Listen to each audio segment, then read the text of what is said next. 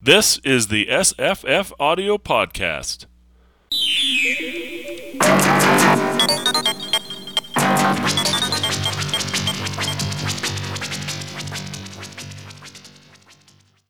Today's podcast is a reading of Beside Still Waters by Robert Sheckley. It's read for us by Julie Davis, and we'll be discussing it afterwards. It runs nine minutes. Beside Still Waters by Robert Sheckley. Mark Rogers was a prospector, and he went to the asteroid belt looking for radioactives and rare metals. He searched for years, never finding much. Hopping from fragment to fragment, after a time he settled on a slab of rock half a mile thick. Rogers had been born old, and he didn't age much past a point. His face was white with the pallor of space, and his hands shook a little. He called his slab of rock Martha, after no girl he had ever known. He made a little strike, enough to equip Martha with an air pump and a shack, a few tons of dirt and some water tanks, and a robot. Then he settled back and watched the stars. The robot he bought was a standard model all around worker with built in memory and a 30 word vocabulary. Mark added to that bit by bit. He was something of a tinkerer, and he enjoyed adapting his environment to himself. At first, all the robot could say was, Yes, sir, and No, sir. He could state simple problems. The air pump is laboring, sir. The corn is budding, sir. He could perform a satisfactory salutation. Good morning, sir. Mark changed that. He eliminated the sirs from the robot's vocabulary. Equality was the rule on Mark's hunk of rock. Then he dubbed the robot Charles, after a father he had never known. As the years passed, the air pump began to labor a little as it converted the oxygen in the planetoid's rock into a breathable atmosphere. The air seeped into space, and the pump worked a little harder, supplying more. The crops continued to grow on the tamed black dirt of the planetoid. Looking up, Mark could see the sheer blackness of the river of space, the floating points of the stars. Around him, under him, overhead, masses of rock drifted, and sometimes the starlight glinted from their black sides. Occasionally, Mark caught a glimpse of Mars or Jupiter. Once he thought he saw Earth. Mark began to tape new responses into Charles. He added simple responses to cue words. When he said, How does it look? Charles would answer, Oh, pretty good, I guess. At first, the answers were what Mark had been answering himself in the long dialogue held over the years. But slowly he began to build a new personality into Charles. Mark had always been suspicious and scornful of women, but for some reason he didn't tape the same suspicion into Charles. Charles's outlook was quite different. What do you think of girls? Mark would ask, sitting on a packing case outside the shack after the chores were done. Oh, I don't know. You have to find the right one, the robot would reply dutifully, repeating what had been put on its tape. I never saw a good one yet, Mark would say. Well, that's not fair. Perhaps you didn't look long enough. There's a girl in the world for every man. You're a romantic, Mark would say scornfully. The robot would pause, a built in pause, and chuckle a carefully constructed chuckle. I dreamed of a girl named Martha once, Charles would say. Maybe, if I would have looked, I would have found her. And then it would be bedtime. Or perhaps Mark would want more conversation. What do you think of girls? He would ask again, and the discussion would follow its same course. Charles grew old. His limbs lost their flexibility, and some of his wiring started to corrode. Mark would spend hours keeping the robot in repair. You're getting rusty, he would cackle. You're not so young yourself, Charles would reply. He had an answer for almost everything. Nothing involved, but an answer. It was always night on Martha, but Mark broke up his time into mornings, afternoons, and evenings. Their life followed a simple routine breakfast from vegetables and Mark's canned store, then the robot would work in the fields, and the plants grew used to his touch. Mark would repair the pump, check the water supply, and straighten up the immaculate shack. Lunch and the robot's chores were usually finished. The two would sit on the packing case and watch the stars. They would talk until supper, and sometimes late into the endless night. In time, Mark built more complicated conversations into Charles.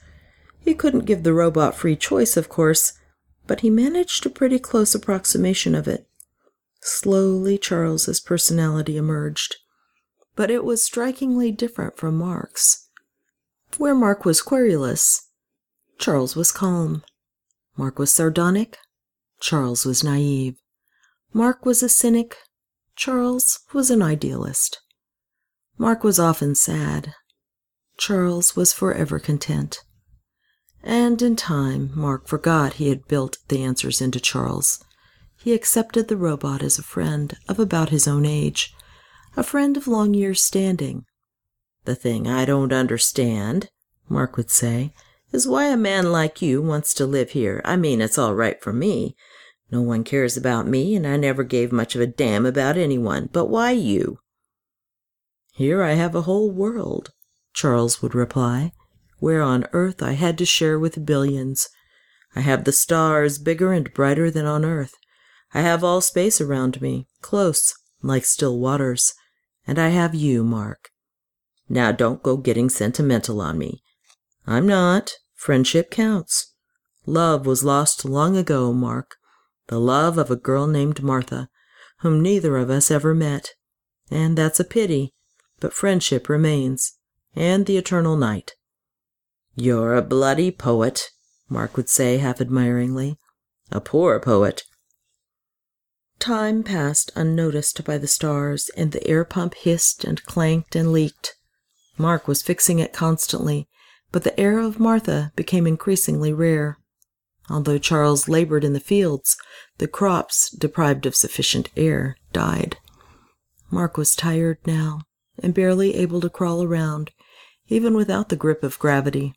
He stayed in his bunk most of the time. Charles fed him as best he could, moving on rusty, creaking limbs. What do you think of girls? I never saw a good one yet. Well, that's not fair. Mark was too tired to see the end coming, and Charles wasn't interested. But the end was on its way. The air pump threatened to give out momentarily. There hadn't been any food for days. But why you? Gasping in the escaping air, strangling. Here I have a whole world. Don't get sentimental. And the love of a girl named Martha. From his bunk, Mark saw the stars for the last time. Big, bigger than ever, endlessly floating in the still waters of space. The stars, Mark said. Yes? The sun shall shine as now. A bloody poet. A poor poet. And girls. I dreamed of a girl named Martha once. Maybe if. What do you think of girls and stars and earth? And it was bedtime. This time, forever. Charles stood beside the body of his friend. He felt for a pulse once and allowed the withered hand to fall. He walked to a corner of the shack and turned off the tired air pump. The tape that Mark had prepared had a few cracked inches left to run. I hope he finds his Martha, the robot croaked and then the tape broke. His rusted limbs would not bend, and he stood frozen, staring back at the naked stars. Then he bowed his head. The Lord is my shepherd, Charles said. I shall not want. He maketh me to lie down in green pastures. He leadeth me. Hi, I'm Jesse. Hi, I'm Julie from A Good Story is Hard to Find podcast. Hi, I'm Rose. It's Rose Davis, right? Yes. I thought so. Um, you're Julie's daughter, and we actually had you on another podcast very recently. But we got this nine minute story and gave it to you, and you had like 20 minutes to read it. What did you think of it? This is the first time you read it. Um, it's one of those stories that like it just seems so so sad. I mean, it's like that episode of Futurama where there's the dog from the past. Oh, that, yes. I couldn't watch that one more than once. Yeah, that's waiting for Fry, but he goes into Mm. the future, so he never comes back. It's that kind of like heartrending, like, why would you do this to something so innocent? Hmm.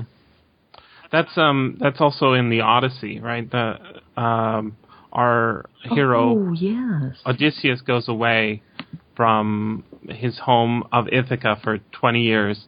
And when he comes back, he he sneaks into his own land under a disguise and uh, on his way into the city, he sees a dog sitting on a pile of dung and it's just barely alive and it's covered in flies and it's pathetic, but it sees and recognizes his master, the only person to do so in the in the city and dies. Yeah. Wags its tail and then dies. Yeah. Well, and the worst part in Futurama is it takes it just a little bit further to where I think Fry finds some DNA that he could reconstitute the dog from, and he says, No, he probably lived a happy life. I'm not going to do that. And then they go back and show you the dog dog's life, sitting by yeah. the telephone pole through the cold, through the heat, through everything until it just dies there. And you're just like, it's just a visualization of what you just talked about. It's terrible. Yeah. I, I think I called it uh, when I first posted it a cup of sadness. Right? it, it's not a uh, story in which you come away going, "Oh, I feel great." It's more like, "Oh my god, wow, that's depressing," but beautiful. This story, Yeah. Yes, I- beautiful and depress- depressing. I read it and actually I was like, oh, okay, well, you know, at least he had a friend during all that time alone. And then when I read it aloud for you, Mm-hmm. I found myself having to stop reading because I was crying. You know, my mm-hmm. voice would start to waver and I'd have to blow my nose. And so kudos to Robert Sheckley because hmm I did not previously have the impression that he was capable of this packed in sensitivity into this tiny little story. I thought of him more as a cynic. I mentioned to you, Jesse, previously mm-hmm. that one story we read, uh, uh, Yeah. book, the status civilization. right, that was more cynical.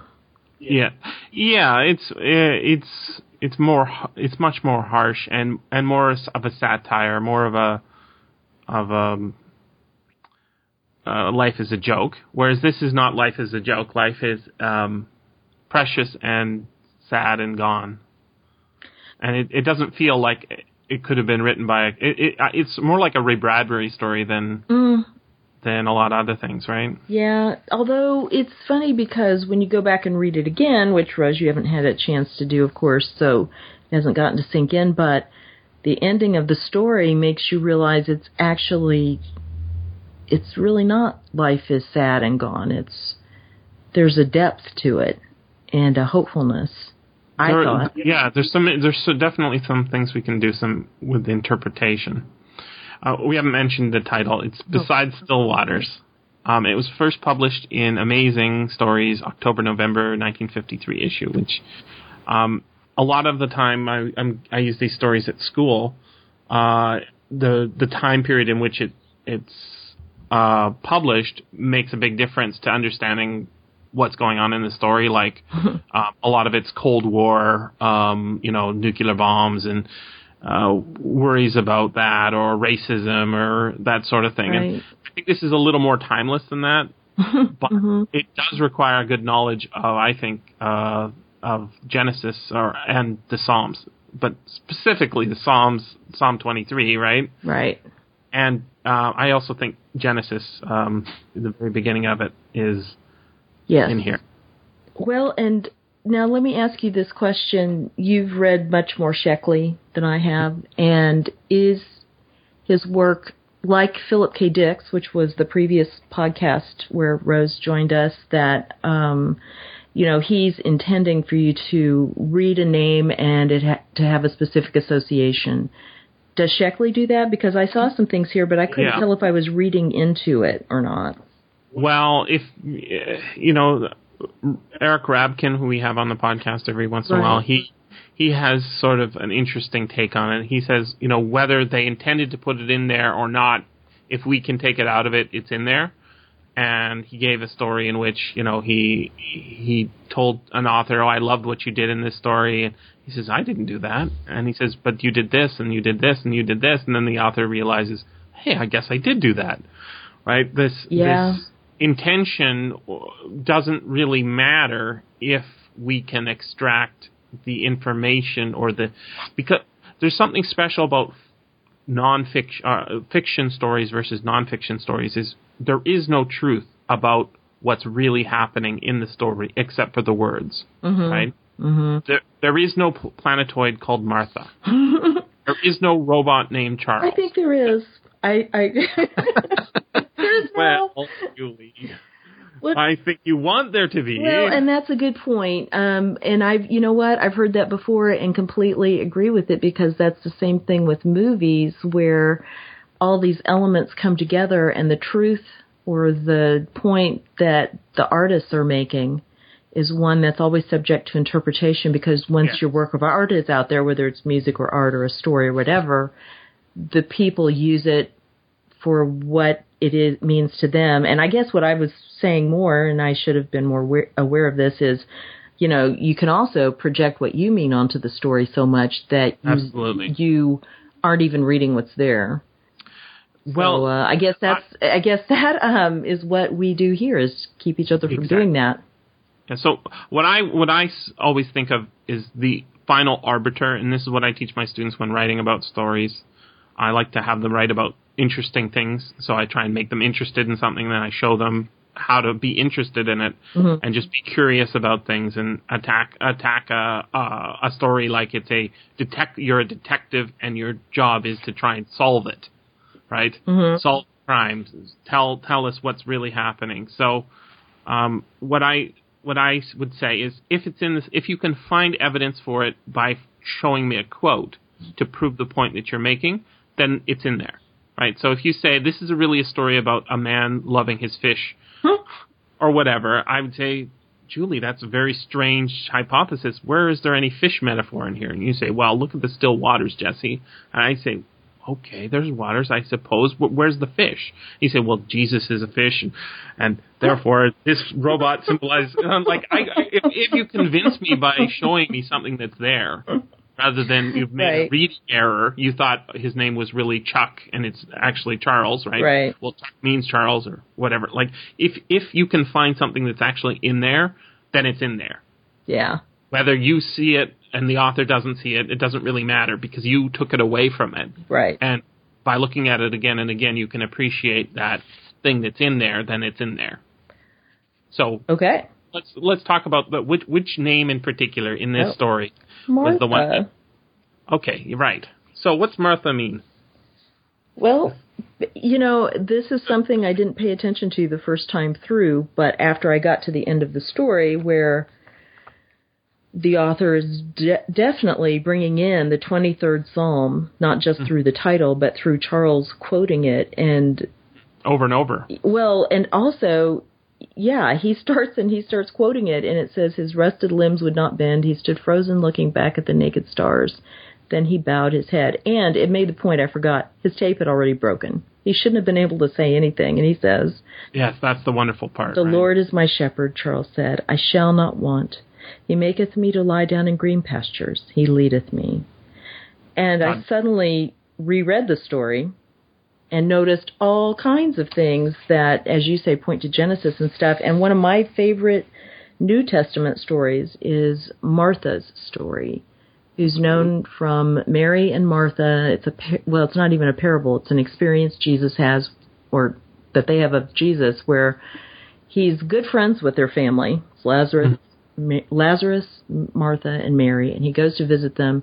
And Mary's sitting there listening to him talk, and Martha's bustling around getting everything ready. And at one point, she stops and says, "Lord, don't you think Mary should help me?" And he says, "You know, you're busy and worried about many things, but Mary has chosen the better part." And that's much discussed in scripture in terms of, or in commentary on scripture in terms of are we saying it's better to sit and pray than to work? Are we saying that you should have both in your life? I mean, people look at it all kinds of ways, but Martha is my patron saint.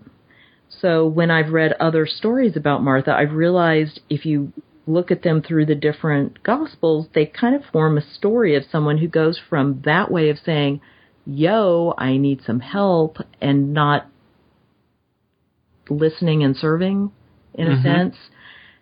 As she goes through, and I won't worry you with that, I did write something on it if you want the link, but basically, the last time you see her, she, it, all it says is there was a big dinner. It's right before, in fact, Palm Sunday. It's right before Mhm. Jesus goes to Jerusalem.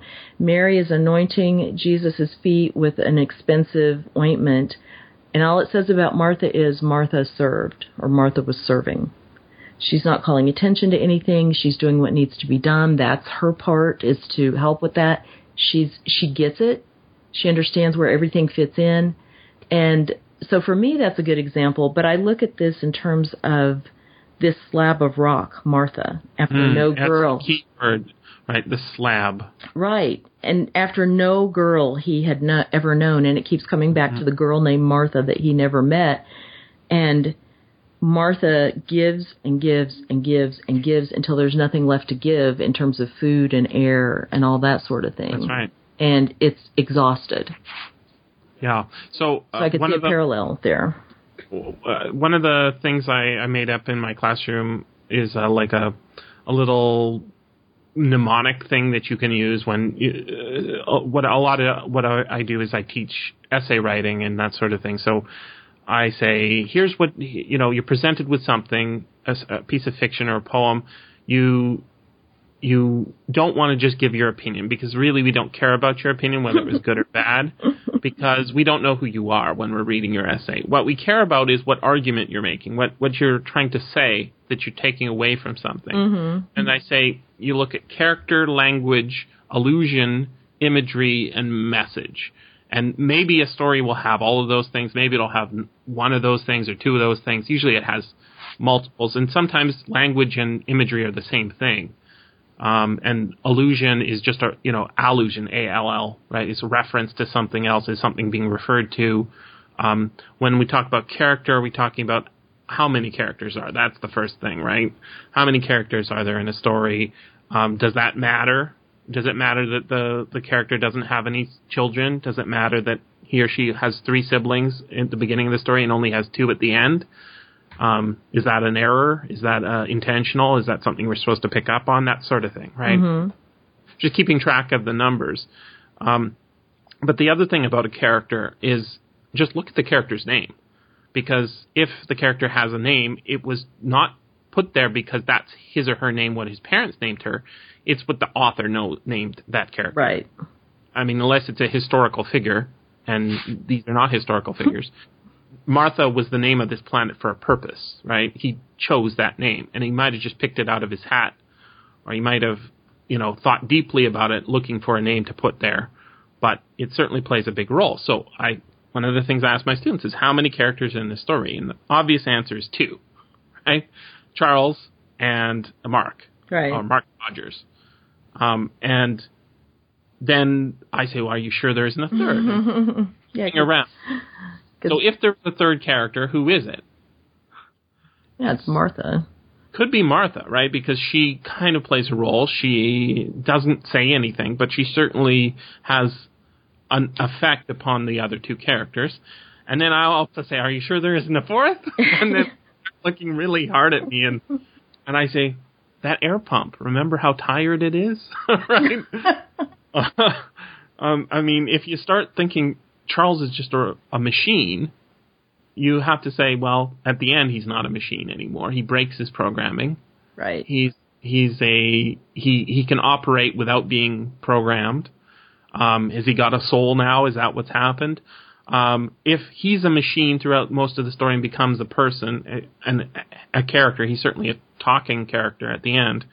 Then what about that poor little tired air pump that always has to be fixed? And right, I mean, it it, it comes up a couple of times in the story Yeah. that it's described as being, you know, working hardworking or something like that. Well, and then there's also that girl they talk about who's the same name as the planet or you know the the meteorite that she's a character too because she's the one they never met that is the object of his dreams. Yeah, and at the end, um, it is very much a. Uh, we're losing Rose, I think. No. I'm still here. I'm well, well, we, we we read through this a couple of times. You're you're like, what? Where's all this stuff? Right? Let's let's do some quoting. I think that'll help. Um, like so, yeah. Oh, I was gonna say when you pointed out slab of rock, Martha, and I was while you were talking, I was going through going, oh, how many times is this little world described? And I was thinking, okay, because then next it's Mark's hunk of rock. Mm-hmm. But later on, it's not using those descriptors. It's just saying it was always night on Martha, Mm-hmm. and it do, it stops, and that's when Martha turns into an actual character in terms of Martha's got a name. The air of Martha became increasingly rare, Yeah. and um, and it's kind of Martha and that girl that got away are kind of melded, in a sense. Well, for the robot, it's interesting. I, I want to read the the last page. There's part of it starts um, uh, where it says Mark was too tired. So it's about halfway down the first column. Mark was too tired to see the end coming, and Charles wasn't interested. Why wasn't Charles interested? Right? That's interesting. But the end was on its way. The air pump threatened to give out momentarily. I I always say, you know, if you look at a Philip K. Dick story, all the all the animals are alive. Half the machines are, uh, if not more, are alive, groaning and uh, whining and whinging, and the birds are talking to each other. They're chattering, right? Um, well, the air pump is threatening. there hadn't been any food for days. But why you gasping in the escaping air, strangling? Here I have a whole world. So they're having this repeated conversation. Mm-hmm. Um, it comes up again and again. That's what I tell students. Look, it's language. He's repeating it for a reason. Why is he repeating it? Let's try and answer. Here I have a world, whole world. Don't get sentimental. And the love of a girl named Martha. She's now real. But she, this is this, and the love of a girl named Martha is is Charles talking, right? Mm-hmm. And he loves Martha, and yet Martha is killing his creator. Um, and from his bunk, Mark saw the stars the last time, bigger and brighter than ever, endlessly floating in the still waters of space. That still waters comes up again and again. Yeah. This Mark said, "Yes, the sun?" Question mark. Yes, shall shine is now. That's quoting from a poem, right? It's got to be Yeah, I didn't even notice that. a bloody poet, a poor poet, and girls? Question mark. I dreamed of a girl named Martha once. Maybe if dot dot dot. Who's talking? It's a little bit hard to follow. Yeah. Charles, is it? Mark? I had to go back and re-record it once, in fact, because I couldn't keep track of who was saying what. And then I went, oh, wait, this has to be this person, because this is what they say. Yeah, but it, it, because he doesn't attribute it so Right. often, it's just at the beginning. You sort of lose track, and I think it's deliberate that they are the same person in a certain way, right? Mm-hmm. Recorded all of those recordings into Charles's vocabulary. Right. What do you think of girls and the stars and Earth? And it was bedtime. This time forever. Yeah. That's the joke of the story, right? Yeah. That's the joke. Charles stood beside the body. Yeah. Yes. And you talk about um, there being, you know, three or four characters or however many. But I think you could also argue that there's only one. Yes. That Mark is the only character and Charles and Martha are just parts of Mark. That he's Hmm. chosen different ways to show those sides of his characters. He programmed Mark to be the opposite of him. He named the planet Martha. He chose to settle on Martha. And he was always scared of girls. yeah. Closest he's ever gonna get. So I've got I've got a really That's interesting good interpretation here as to what's going on and why it goes back to Genesis, right? Okay. Is Charles is is Adam. He's man's created in the image of man, right? Charles is a robot. He's a robot. If you look at the picture in the story, he looks, you know, humanoid. Mm-hmm. He's a man created in the image of man, and unlike his creator, who isn't interested in girls, he is. we have um, a man who is been programmed to be interested in girls, and yet he doesn't have a Eve, unless he does. In which case, who is his Eve? It's the Earth, right? Which in this case, Martha. And I mean, the, the, the symbolism there is great. I think. Um, if, Well, if- especially since he names the robot Charles after a father he had never known. And then in that case, the fact that Mark, I mean, sorry, Charles is doing most of the farming whenever you see that mentioned, Mhm. yeah, he working the earth. if it's a relationship like a husband and wife relationship, uh, Mark is inside cleaning up the im- quote unquote immaculate shack, right? And they don't spend much time of the day working, right? They they eat in the morning, they work until the afternoon, then they spend the rest of the night talking. Yeah. Their whole existence is very relaxed and and sort of, but they only talk about the same things over and over again. So it's very Well, that's funny because I saw the relationship going the other way, actually. Oh, let's hear. Well, because um, especially considering the ending, and then when I went back and reread it, but it was okay. So Charles is named after the father he never knew, and I'm thinking, okay, God's hard to find, Mm-hmm. um, and maybe he didn't ever know him. And then it talks in the middle about Mark building in these complicated conversations, and it says slowly. Charles's personality emerges, but it was strikingly different from Mark's, where Mark was querulous, Charles was calm. Mark was sardonic. Charles was naive. Mark was a cynic. Charles was an idealist. Mark was often sad.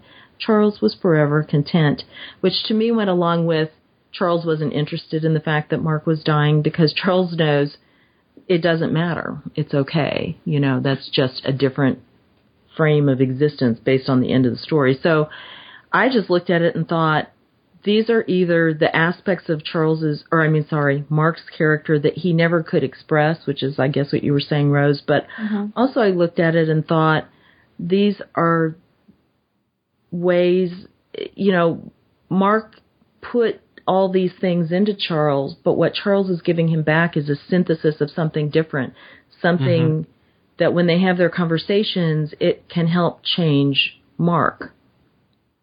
You know, um, so in a sense, I kind of looked at that as, oh, well, then that actually could be, I don't know, you don't want to say a higher power, but you know, something like that working on Mark to give him a chance to change and become better than he was before. Interesting. and Well, you could argue that um, Mark made Charles in the image of what his ideal would be, and any Yeah, he wanted- in any situation would be a reflection of a higher power. Yeah, he wanted That's those a good point. those things. He didn't want to be as cynical, right? So he Right. programs the robot to be less cynical than he is. Um, the, Didn't want the- to be afraid of girls.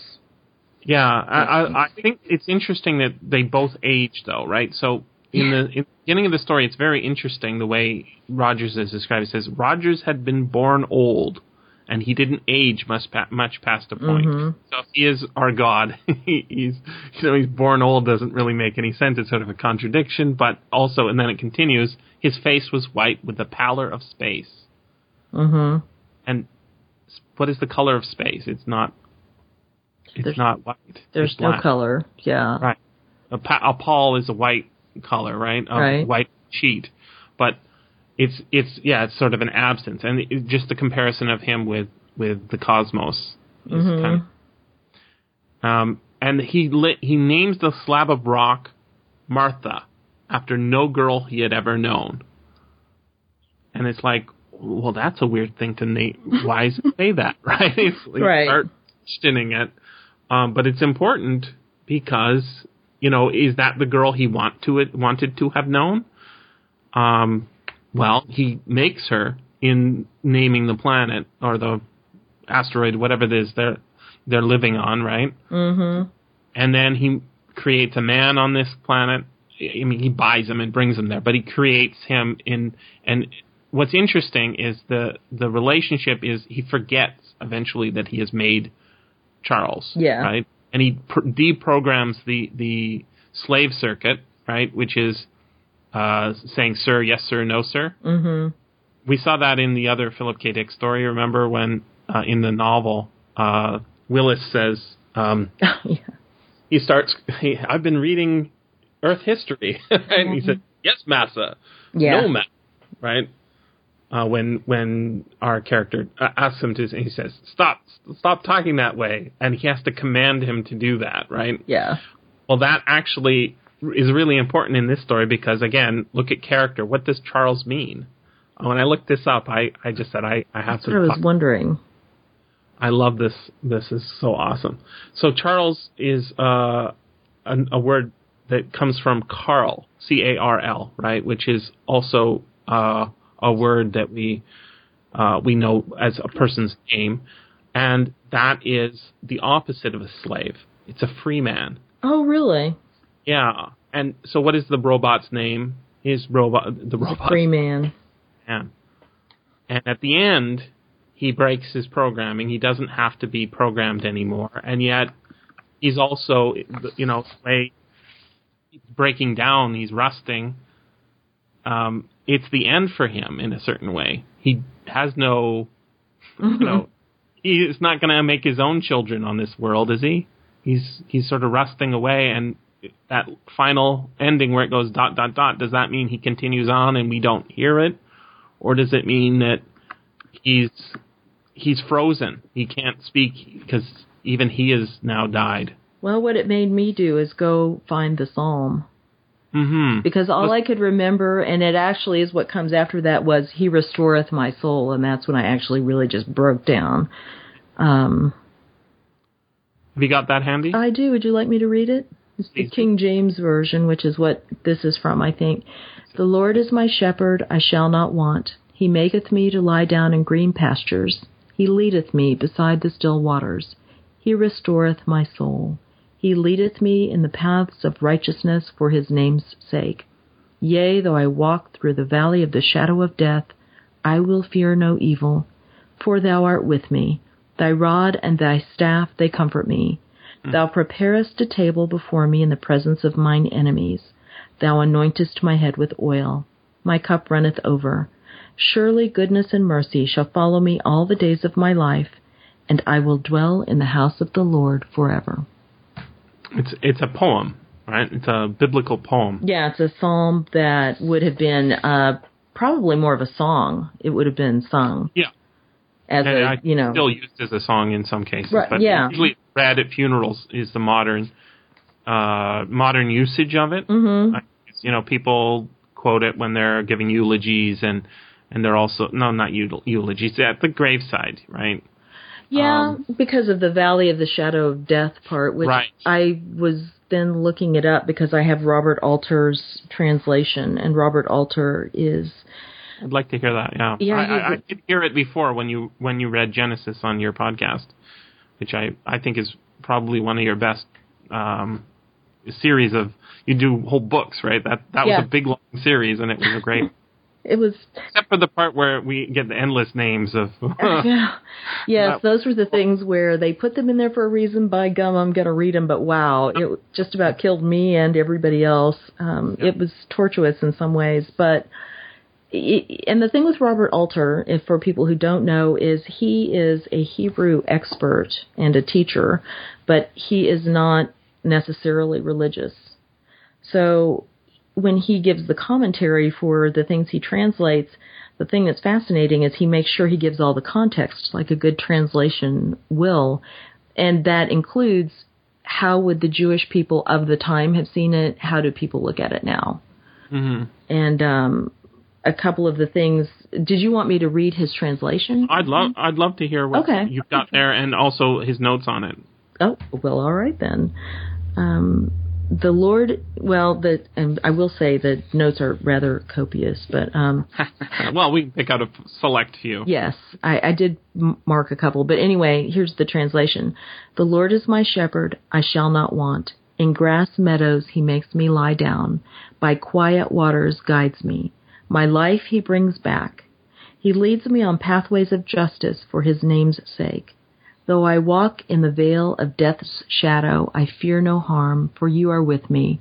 Your rod and your staff, it is they that console me. You set out a table before me in the face of my foes. You moisten my head with oil, my cup overflows. Let but goodness and kindness pursue me all the days of my life, and I shall dwell in the house of the Lord for many long days. Mm-hmm. um, what I like most about that that is it really highlights the the, the change in perspective that's halfway through, right? Yes. The Lord does this, and then suddenly, not the Lord, you, Yeah. right? Right. That change in perspective is is like I'm starting the prayer. Here I come. Here's now I'm into Yeah. it. It's Uh, he does this, and then it's yea, though I walk through, and th- Yeah. this one does it much more. Yeah. Yeah, it's much more obvious because of the the language being more modern. We can understand it more. But thou is a is not a word we use much anymore. Well, um, and I it was means go ahead. Sorry. it means you, right? It does, but I was going to make the point that it means you, but it's it, back then in English, we had that same distinction that European languages still maintain, or the Romantic ones do, of the familiar you versus the mm-hmm. formal you. And thou, thy, thee are the familiar. You would say those to someone who's your family, a close friend. So mm-hmm. the thing I love about the King James Bible, although it was going out of use then, they maintained it, especially when people were talking to God, to kind of emphasize this is how close you should be. Mm-hmm. Um, so I, I like that. And something I thought was really interesting in the Robert Alter translation, for one thing, he says, "My life he brings back," Mm-hmm. and Yeah, not the soul, right? Restoreth my soul right, and versus my life he brings back is quite a difference for us. Yeah, he says, though he restoreth my soul is time honored, the Hebrew nephesh, which I probably mispronounced, does not mean soul, but life breath or life. The image is of someone who has almost stopped breathing and is revived, brought back to life. Well, I think the problem with with soul that we see it as as a modern society is we forget that where that word comes from, and we sort of forget that soul just means. I mean, that's what it, what's a synonym for soul? It's spirit, and what is mm-hmm. spirit? It's breath, right? So it's not like we're suddenly uh, we've changed what it is. A, a, a ghost. Um, a lot of the words for ghost mean uh, breath or I mean, literally, spirits are, you know, what comes out of alcohol, right? The evaporation Yeah. of, out of alcohol. It's called spirits for a reason, and that ties into the breath of life. And so it's we we sort of think, you know, um, there's a massive difference between a soul and a and a spirit and a ghost, and really they're they're sort of an evolution of the same Greek idea, pre-Christian uh, Greek idea of what of uh, a human soul is, Well, it a goes living thing. back to God breathing life into Right. Adam. When you look at that, he breathes on him. The second, uh, there are two uh, creation stories of man, and I think it's the second one where he breathes on him and he has life. And in fact, that's carried on in the New Testament. One of the four Gospels, and it's John, which is real different from the other three. That one, the whole Pentecost experience is all happened crammed together in the upper room when Jesus shows up and goes, I'm alive, everyone. And what he does is he breathes on them. And that is Pentecost right there because And his life, his life alive. is now the church's life. Yeah. Yeah, It's That's kind the of funny. Go ahead. It's kind of funny that you guys are talking about breath. I mean, Charles is a robot that will never breathe, who doesn't That's actually right. need any sort of air at all. And in fact, the presence of air, which would only be because Mark needs it, right. is what It- causes him to rust. That's right. It's it, it's beautiful. That is interesting. That and the water he would have used for the plants. He doesn't need either of those, and without those, he could have Doesn't need the plants. young forever. right? He doesn't need the plants.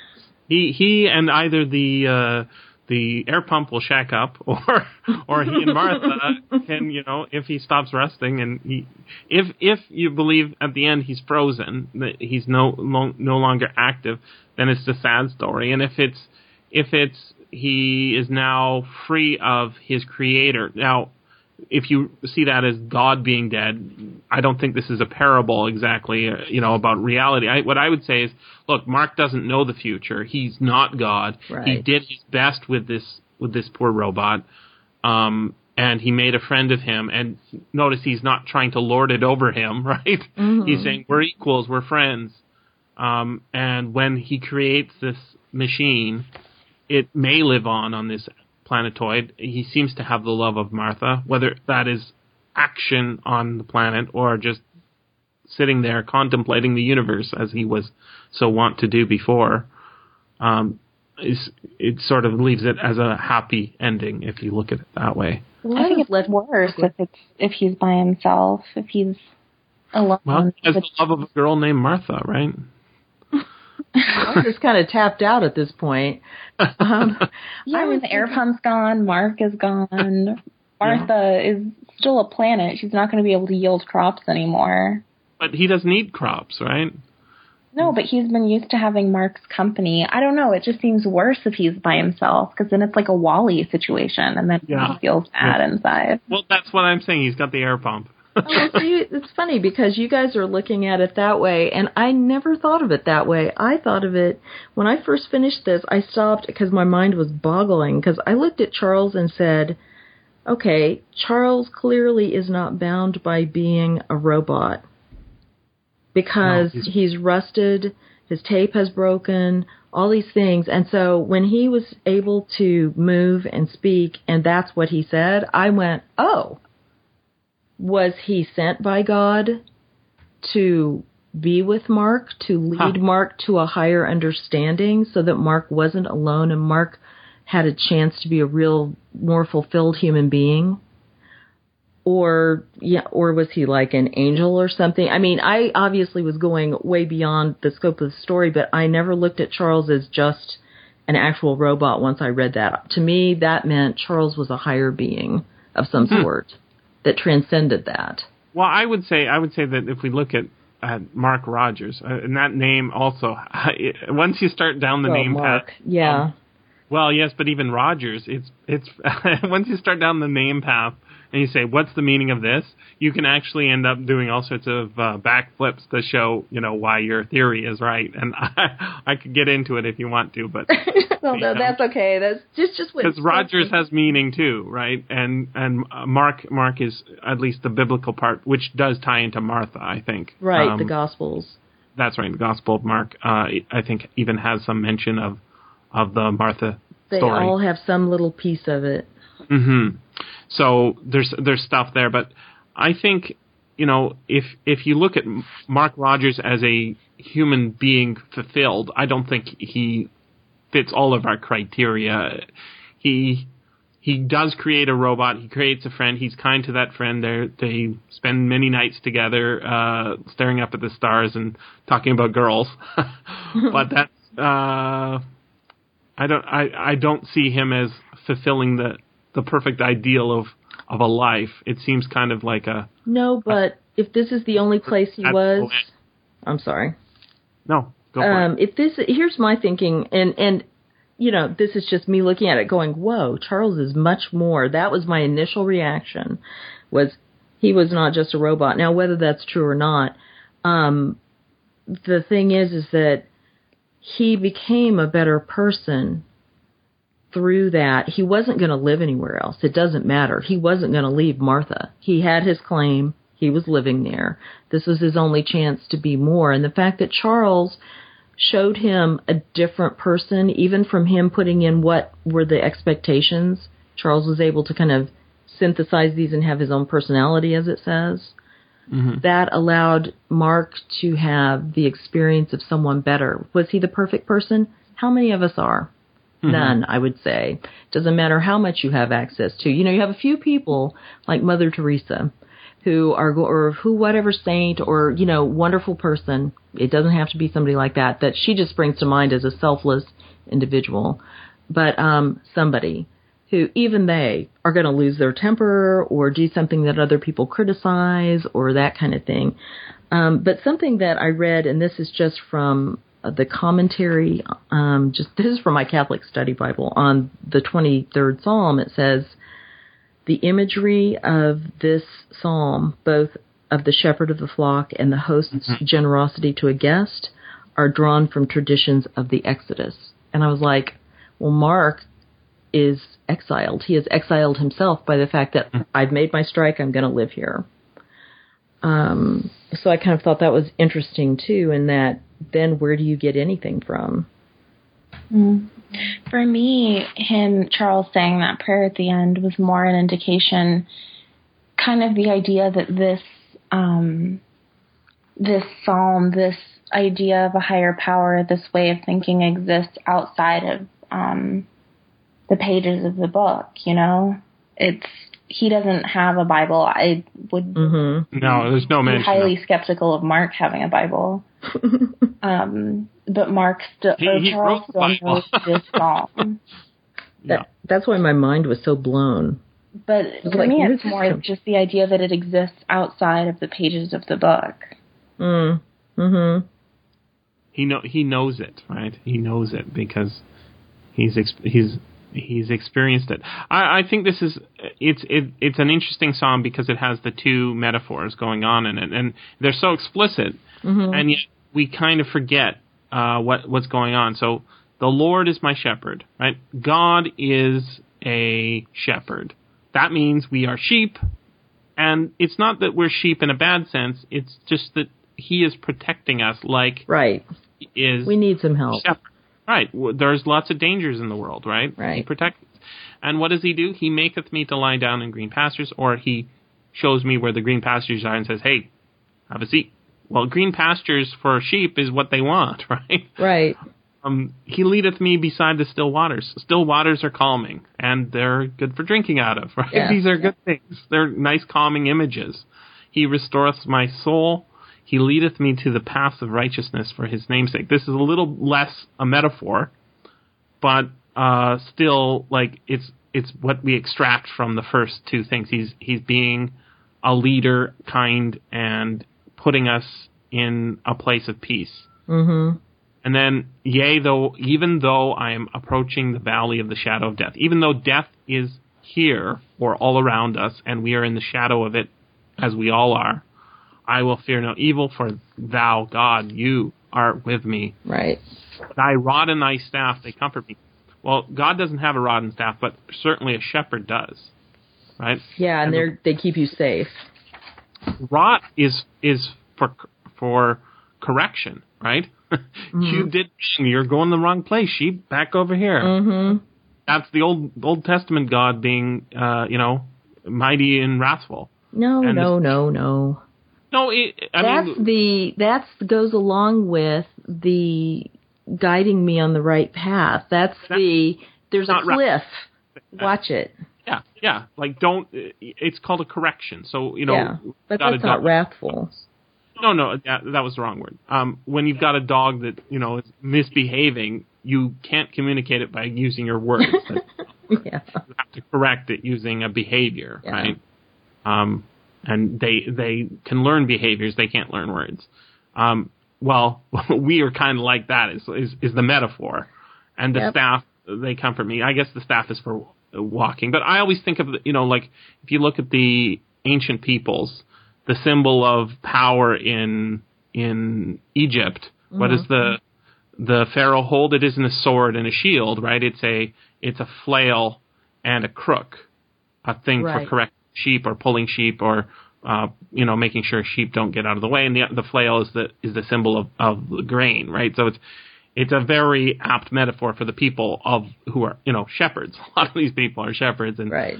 it makes sense. But um, I think it's it's it's sort of it's the fear of death is he's not alone. Charles is is with Oh.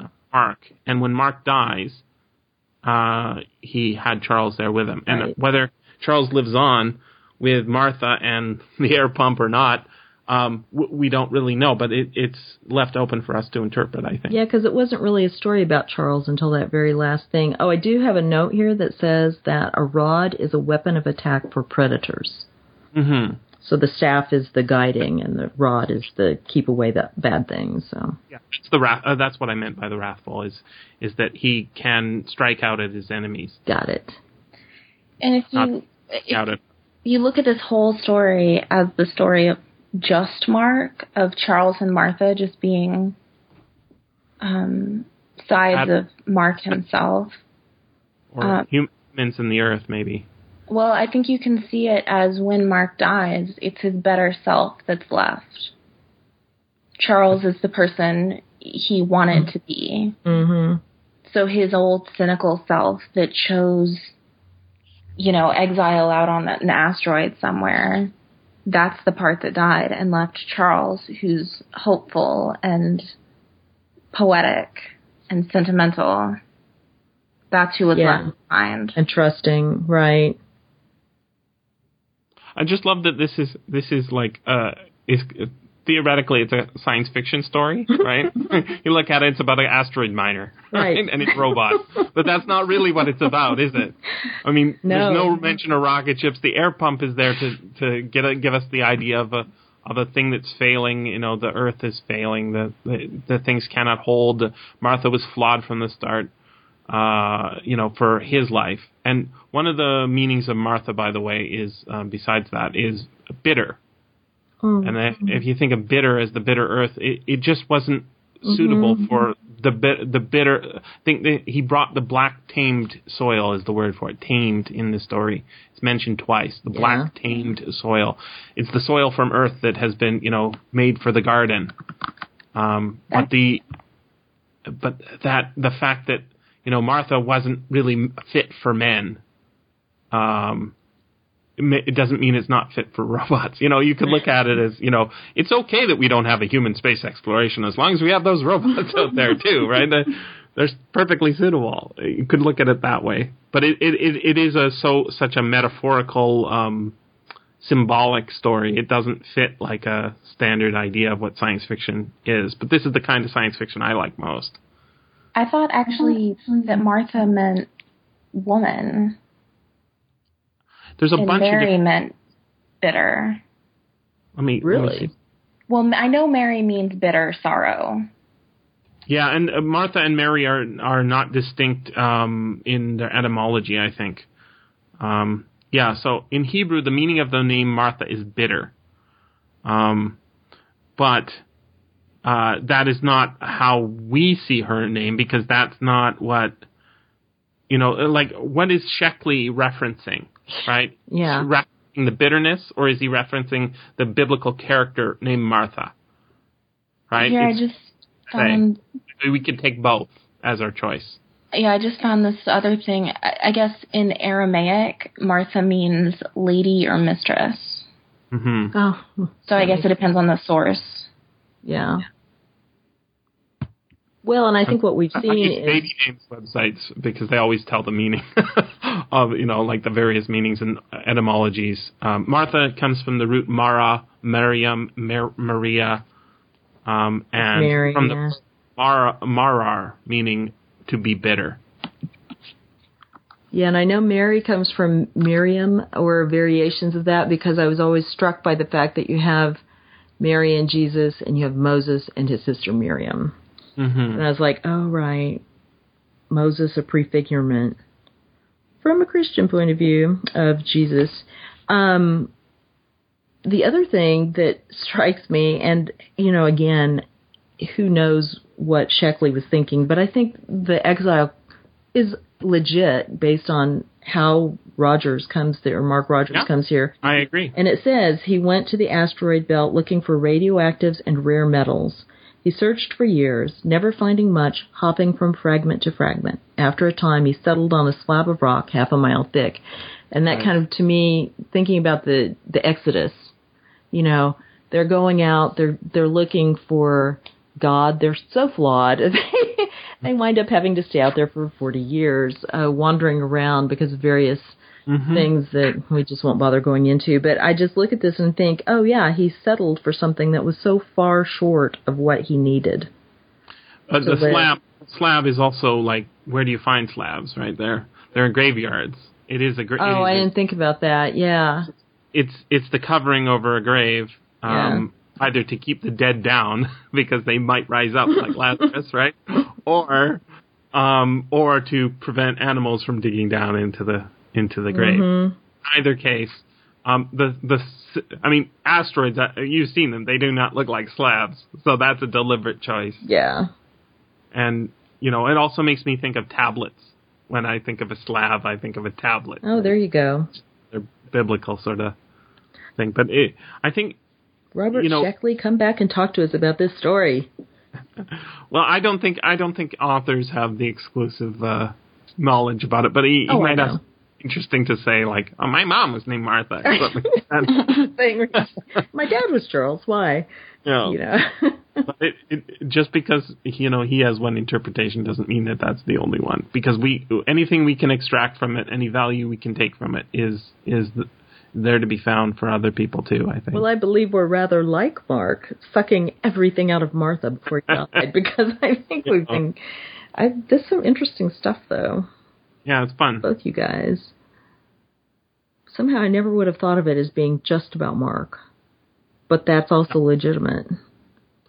No, I I think I think it's it's uh, the the main the main thing is is the the I think you know we we really we forget that robots. I mean, the word robot means slave. It it comes from It's that uh, Russian story. yeah, RUR, a play. Rossum's Universal Robots, and one one word for Czech uh, in Czech uh, for worker is is robot robor, right? And Okay. the is um, it, it's a, also synonym for slave. Got it. So robots are slaves, but when we give them consciousness and we say, you know, like in in Galactic Pot-Healer, you know, you your job is to do this and you know to go serve that man and to take his orders, and you will take orders in this fashion. Uh, you're turning a thinking, living being that could choose to do something, programming it to call it a robot is to call it a slave. And we, if we look at robots not as oh gee whiz rocket ship laser gun sort of thing, but as symbols, they're it's for slavery. And I mean that's in the in the Philip K. Dick story. He brings it right up, right? The slave talking robot, and then Right. he he takes away that programming to call him a sir, right? Yes sir, no sir. Mm-hmm. It's they're equals, they're friends. And and in that case, the 1950s um, setting does tell us a little something about it, right? The Yeah. the equality movement and such. Oh, yeah. No. We didn't even talk about El Dorado. Oh my gosh. Well, bring it on. Uh, Are we done? I, it's just beautiful, right? Don't you love poems? It is. Gaily bedight, that means all dressed up, a gallant knight, in sunshine and in shadow, had journeyed long, singing a song in search of El Dorado. But he grew old, this knight so bold, and o'er his heart a shadow fell as he found no spot of ground that looked like El Dorado. And as his strength failed him at length, he met a pilgrim shadow. Shadow, said he, what, where can it be, this land of El Dorado? Over the mountains of the moon, down the valleys of the shadow. Ride boldly, ride, the shade replied, if you seek for El Dorado. And in the kids' book that I have for this poem, there's an illustration of, you know, a, a, um, not a knight, but a, um, uh, conquistador, which is Yeah. more fit El Dorado reference, right? And beside him is basically what looks like death, pointing. Yeah, because I was thinking of uh, Don Quixote looking, and I was like, oh, that's why. Okay. El Dorado. also, the fact that he's looking for El Dorado is, you know, that's that quixotic thing. It is quixotic, and notice that it ma- it fits in with our story. Mhm. Uh, Rogers goes to the stars to look for the the equivalent of the gold, right? That's there, Right. which is radiance, and and he doesn't find them. He goes over the mountains of the moon. Yeah, that's what I was just looking at. He could have been in the shadow of the moon, actually. and what does he find there? Death. Yep. But, but also the striving thing that you know growing old in striving in looking for something uh that is mythical in a sense that El Dorado is not a real place it's the city of gold that doesn't really exist well, and of course, the difference between the knight and Mark is Mark settles. He says, "Ah, this is good enough. I'll Yeah. stay here," and the knight at least up to that point, keeps going. One assumes he does. And I was thinking of that too. I was thinking of um, the fact that Mark just he. I, I was thinking of Martha and Eve and Adam and all the stuff we've been talking about, and the fact that it was not good for man to be alone. No. So when God, so God says, okay, so he makes Eve, and the minute Adam sees her, he says, this is bone of my bones, flesh of my flesh. This is the way it's supposed to be, you know. But he can't say that with Charles. Charles isn't bone of his bones, and he did settle, and he says, um, you know, and they're saying friendship counts. yeah, the creation the is not the same, right? It's not Right, the it's- relationship between God and man. It's the relationship between a human being and another sort of quasi-human right. being. and it's and it's not what it could have been or should have been. It, but it's still you know what? It's the best it was going to be at that point so and the, okay. and that creation takes on that miracle at the end where you know the robot that is programmed to say things suddenly no longer can because of its broken tape and yet does. And says something as Rose says outside of the story. Something that's And- completely new that we haven't been told about from anywhere it, and that's the next line right? Restoreth my soul. Right. He restoreth my soul. And I think it's also telling that the last tape that Mark left for him, the one to hmm. say for after he died, was Right. I hope he finds his Martha. right. It's a special story i think. It is. Where's my hanky